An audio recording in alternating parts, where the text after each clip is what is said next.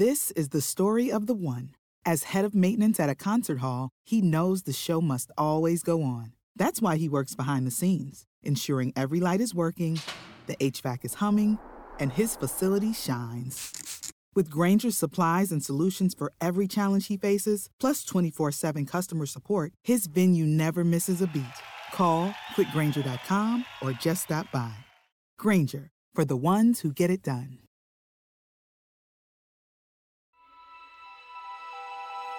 Coming up on 5 Minute News.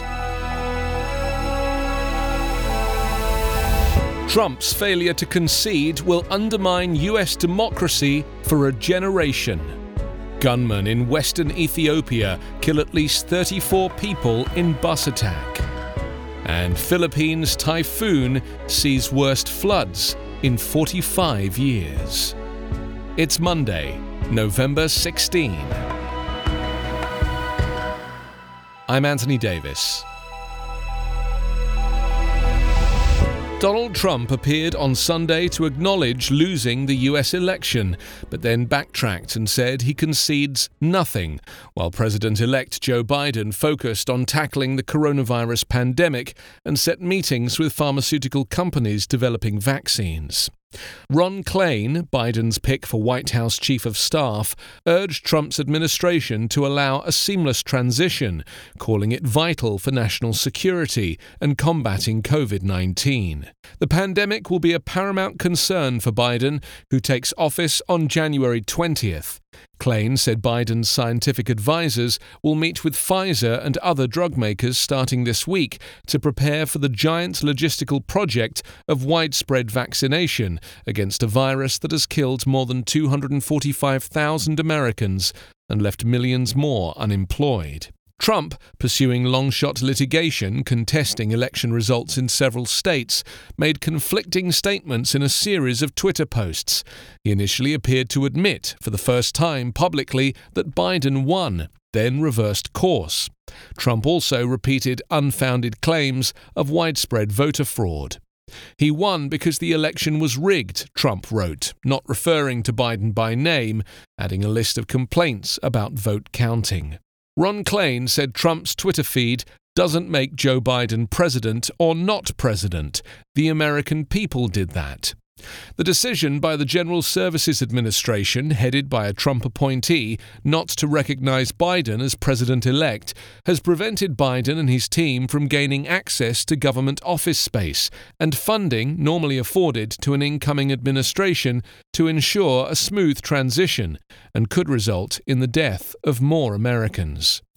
Klain, who wrote an article in The Atlantic in January predicting Trump's inability to handle the coronavirus, said it's critical to ensure the president elect receives intelligence briefings before taking office and to facilitate coordination with the White House Coronavirus Task Force. The mechanics of manufacture and distribution lies with the US Department of Health and Human Services, Klain added, making it important for Biden's team to be able to coordinate with current HHS officials. Trump's campaign has filed lawsuits seeking to overturn the results in multiple states without success. Legal experts have said the litigation stands little chance of altering the election's outcome. But the consequences of the litigation may have a far greater impact on the country. In continuing to contest the election and refusing to concede, Donald Trump is undermining the institution of democracy in America, and with 72 million supporters, it could take an entire generation to restore faith in the democratic voting system. Gunmen in western Ethiopia killed at least 34 people in an attack on a bus on Saturday night, the national human rights body said on Sunday, as fears grow of a security vacuum in the country amid a military campaign in the north. The Ethiopian Human Rights Commission said the number of people killed was likely to rise after what it called a gruesome attack on the passenger bus in the Benishangul Gumuz region. It said there were reports of similar attacks and of people fleeing the violence in other parts of the region. The latest attack is a grim addition to the human cost which we bear collectively, said the Commission head in a statement. He urged regional and federal authorities to work together on a strategy for Benishangul Gumuz due to the unrelenting pace of attacks there. Armed militiamen killed at least 45 people in the same region in September, according to the Ethiopian government. The violence comes amid a 12 day old war between the Ethiopian government and the restive Tigray region in the country's north. Experts say that conflict could encourage other ethnic groups to exploit the chaos to push for more autonomy, while the redeployment of forces to Tigray could leave other regions exposed. The death toll from the deadliest cyclone to hit the Philippines this year has climbed to 67, while many areas remain submerged in a northern region hit by the worst flooding in more than four decades, officials said on Sunday.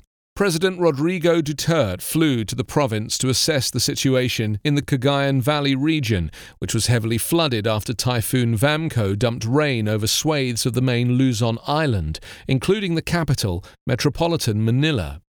22 fatalities were recorded in Cagayan, 17 in southern Luzon, 8 in Metro Manila, and 20 in two other regions, said Mark Timbal, the disaster management agency spokesman. 12 people were still missing and nearly 26,000 houses were damaged by Vamco, he said. This is the worst flooding we've had in the last 45 years, said Cagayan Governor Manuel Mamba. We see that it's worsening every year. The accumulated efforts of weather disturbances and huge volumes of water from a dam affected thousands of families in Cagayan, some who had fled to rooftops to escape two story high floods. Six cyclones hit the Philippines in a span of just four weeks, including Vamco and Super Typhoon Goni, the world's most powerful this year. Relief and rescue operations continued in Cagayan, even as the nearby Magat Dam was still releasing water, two days after releasing a volume equivalent to two Olympic sized pools per second based on government data. Vamco, the 21st cyclone to hit the Philippines this year, also caused the worst flooding in years in parts of the capital. You can subscribe to 5 Minute News on YouTube with your preferred podcast app. Ask your smart speaker or enable 5 Minute News as your Amazon Alexa flash briefing skill. Subscribe, rate, and review online at 5minute.news. 5 Minute News is an evergreen podcast covering politics, inequality, health, and climate, delivering independent, unbiased, and essential world news daily. I'm Allison Holland, host of the Kennedy Dynasty podcast. Equipped with a microphone and a long term fascination of the Kennedy family, I am joined by an incredible cast of experts, friends, and guests to take you on a fun, relaxed, yet informative journey through history and pop culture. From book references to fashion to philanthropy to our modern expectations of the presidency itself, you'll see that there is so much more to Kennedy than just JFK or conspiracy theories. Join me for the Kennedy Dynasty podcast.